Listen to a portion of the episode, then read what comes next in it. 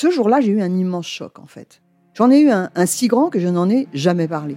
En fait, adolescente, je me sentais déplacée, comme un, comme un geste ou comme une parole peuvent être déplacées. En famille, en amour, au travail, en société, trouve-t-on jamais tout à fait sa place? Ce sentiment d'être en adéquation avec soi-même, de se rapprocher de la personne que l'on a l'ambition d'être.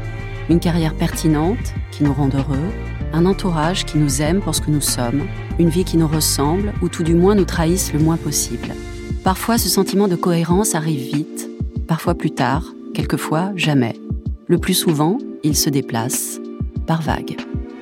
Je suis Marion Ruggieri et dans le podcast Les Vagues, un tout nouveau podcast de Elle, j'interrogerai des personnalités sur le moment où elles se sont senties à leur place pour la première fois, mais aussi le moment où elles se sont senties déplacées. Je me rendrai chez elles ou dans un lieu cher à leurs yeux pour qu'elles me racontent ce jour fondateur où elles se sont dit ⁇ Là, je suis bien, je suis là où j'ai toujours voulu être, et c'est moi. Découvrez et écoutez les vagues à partir du 24 octobre sur toutes les plateformes de podcast. Bonne écoute.